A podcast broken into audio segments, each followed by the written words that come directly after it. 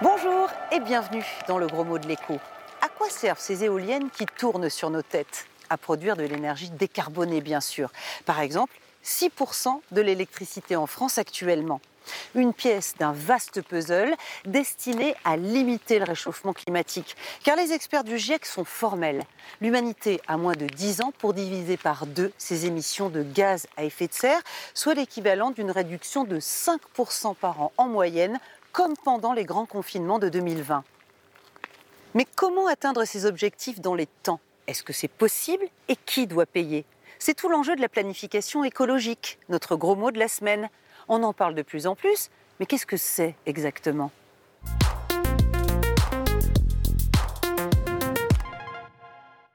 J'ai entendu euh, planification, j'ai entendu écologique. euh, ensemble, euh, c'est assez rare comme concept. Ah, Ça évoque le réchauffement climatique, faire un plan pour réduire les émissions de gaz à effet de serre, la pollution, et, etc. on voit euh, le souci euh, dans la tête de nos enfants quand ils abordent ces, ces sujets-là. peut-être un avenir plein de contraintes qui va nous mettre peut-être en difficulté individuellement pour des enjeux qui nous échappent totalement.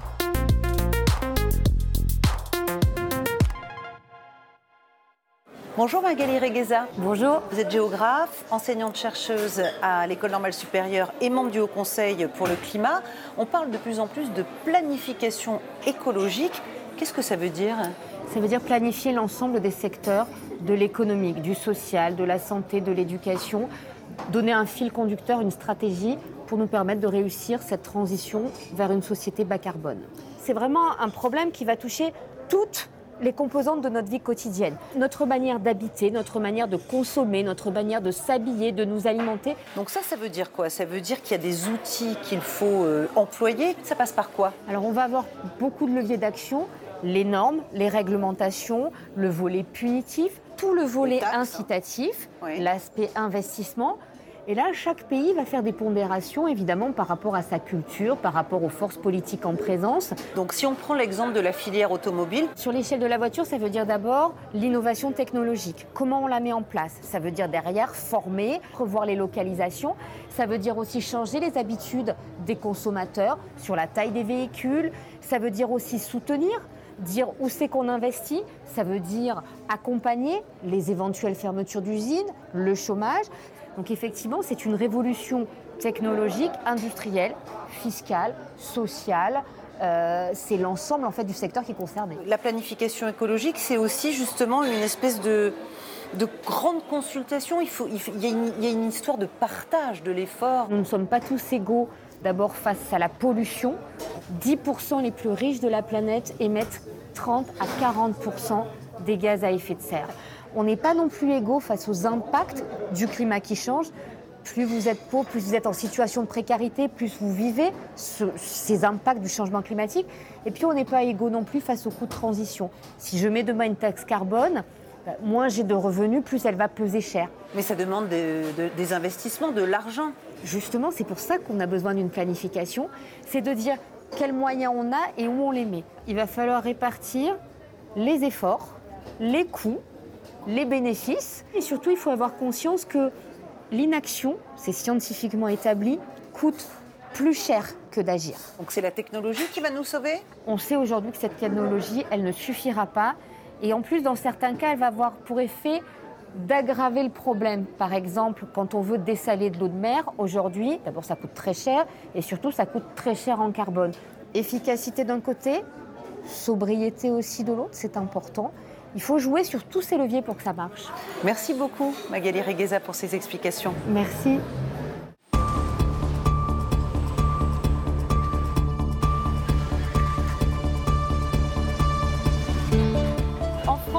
La planification écologique est une priorité affichée par le gouvernement Macron. Elle est désormais sous la responsabilité directe du Premier ministre. Mais comment concilier rentabilité des entreprises et intérêt général, fin du monde et fin du mois? Un secteur est particulièrement sous pression, c'est l'automobile. À Poissy, près de Paris, Stellantis est soumis comme les autres aux normes européennes. Fin des voitures thermiques en 2035 et d'ici là, division par deux des seuils de pollution. Chaque constructeur a le sien et s'il le dépasse, il doit payer 95 euros par gramme de CO2 excédentaire. Il faut donc réorganiser complètement la production.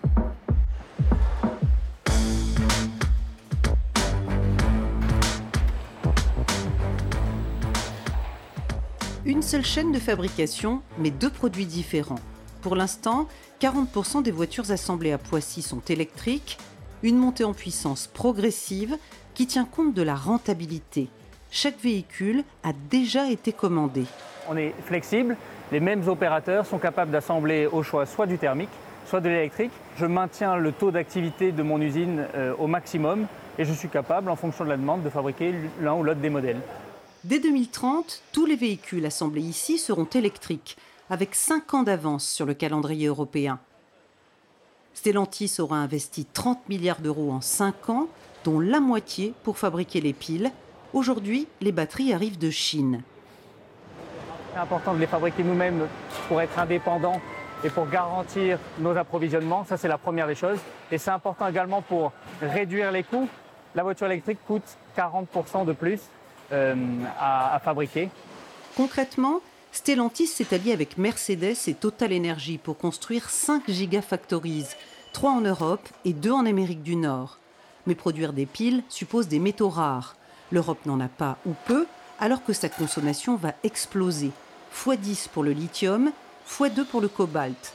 Pour les industriels, le passage au tout électrique planifié à Bruxelles a donc ses limites n'avons pas le sentiment d'être réellement écoutés. Ah, on aurait probablement eu plus de, pragmatisme dans la démarche pour atteindre les mêmes objectifs et probablement eu l'occasion de faire des propositions alternatives, que ce soit autour de l'électrique ou de l'hydrogène, mais également de carburants de synthèse, voire d'autres solutions technologiques qui n'ont pas émergé et qui n'émergeront probablement pas du coup. La planification de la transition écologique a aussi ses limites en termes d'emploi. En France, 100 000 postes, 1 sur 4, seraient menacés dans la filière automobile, il faut aussi former massivement le personnel aux nouvelles méthodes. Pour accompagner la filière, et notamment les sous-traitants des grands groupes, l'État français a mis de côté 600 millions d'euros dans le cadre du plan France Relance. Fabriquer des véhicules moins polluants est donc une étape essentielle. Mais pour que la planification écologique soit efficace, il faut que la population s'en empare.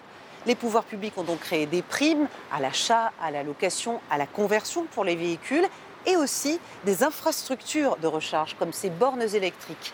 Des entreprises privées comme BIV à Paris se chargent ensuite de convaincre les clients. Bonjour Stéphane. Deux ans et demi déjà que Stéphane Goutz est passé à la voiture électrique. Chauffeur de VTC, il en fait un usage professionnel.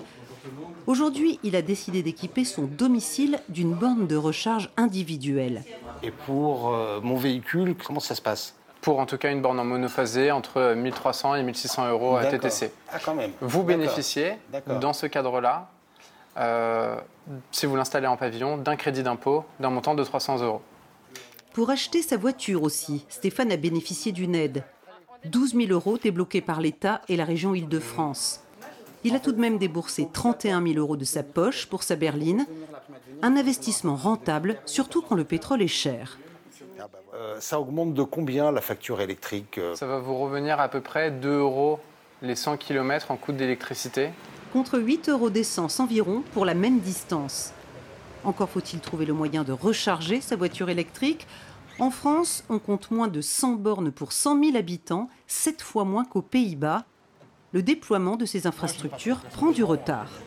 Avant, je chargeais en ville, mais, mais les places étaient libres. Mais regardez, là, on arrive, en charge, en charge, en charge. Quatre bornes, quatre voitures en charge. Pas assez de bornes publiques donc, et des infrastructures qui ne chargent pas assez rapidement. Pour les longs voyages, Stéphane laisse sa voiture électrique au garage. Moi, dans ma situation, je ne fais que de l'île de France. Je pars pas en vacances avec. Là, je loue une voiture. Dans les stations-service, sur les autoroutes, il n'y a pas assez de bornes. Pas pour le moment. Ou alors, s'il y en a, euh, euh, vous prenez le risque d'avoir trois voitures devant vous qui vont attendre pour recharger. Donc ça veut dire, bah, vous avez le temps de le prendre, votre café, là. Sacha, lui, vient d'avoir 18 ans, l'âge de conduire. Mais pour l'instant, il préfère circuler à vélo et sans assistance électrique. Militant actif de Youth for Climate, il s'inquiète de la fuite en avant technologique et rappelle que les batteries électriques polluent elles aussi. On ne sait pas encore exactement quand est-ce qu'on sera à court de lithium, ni comment le recycler. Pour l'instant, on les stocke. Ce qu'il faut, c'est sortir de cette idée de toujours faire plus d'argent et, euh, d'être plutôt euh, dans l'idée de la sobriété, de ne faire que ce dont on a besoin et euh, de réfléchir avant de produire toujours plus.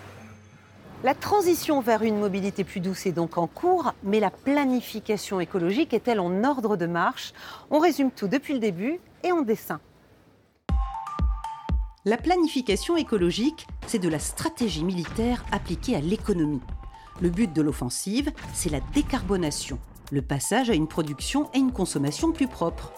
À la vigie, les experts du climat indiquent les cibles à atteindre contenir à 1,5 degré le réchauffement de la Terre par rapport à l'ère pré-industrielle, car chaque dixième de degré supplémentaire déclencherait fonte des glaces, sécheresse, disparition de la biodiversité. Pour empêcher ces catastrophes, les gouvernements échafaudent des plans de bataille. Diviser par deux les émissions de gaz à effet de serre d'ici 2030 en Europe, par exemple. Il faut ensuite choisir les armes. Dissuasion par les taxes, canon à normes anti-pollution, parachutage d'aides financières, déploiement d'une logistique adaptée. Reste enfin le plus difficile, coordonner les troupes. Entreprises, administrations, individus, tout le monde doit être prêt à changer en partie ses habitudes. Militaire, la planification écologique est donc aussi démocratique, car les généraux doivent convaincre les soldats de partir à l'assaut pour gagner la guerre. Et c'est à pied que se termine cette émission, car la meilleure façon d'économiser de l'énergie, c'est de ne pas s'en servir. Vos questions et vos suggestions sur Twitter et sur Facebook utiliseront un petit peu d'électricité. Portez-vous bien et à la semaine prochaine.